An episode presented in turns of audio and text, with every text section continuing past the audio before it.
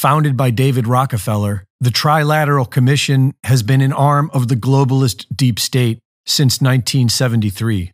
Last week, at their annual meeting, a speaker who cannot be identified according to Commission rules said that we are now in a period of structural inflation that will last for decades. They said that the free market is over and industry now sets policy. And they said that this year, 2023, is year one of this new global order. Days later, the Federal Reserve Bank announces a July launch for their new FedNow service, which was first announced in October of 2021.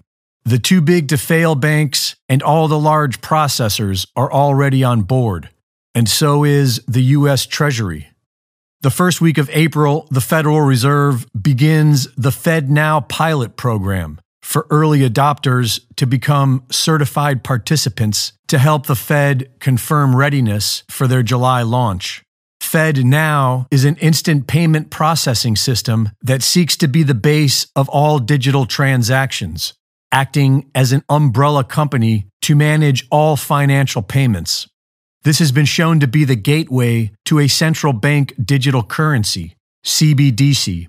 Fed Now is much like the Reserve Bank of India's instant payment system, the Unified Payments Interface, or UPI. UPI has had huge success in converting rural communities into a complete cashless society. According to the International Monetary Fund, UPI democratized the payment system and paved the way for central bank digital currencies. Central bank instant payment processing is also how the Central Bank of Nigeria introduced its CBDC, eNaira, which has been, so far, violently rejected. Reporting for InfoWars, this is Greg Reese.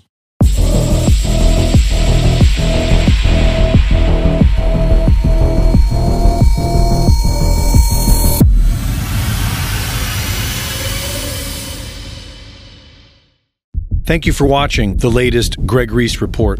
Be sure to go to reesereport.com to see my latest videos, sign up for my free newsletter, and subscribe for exclusive content.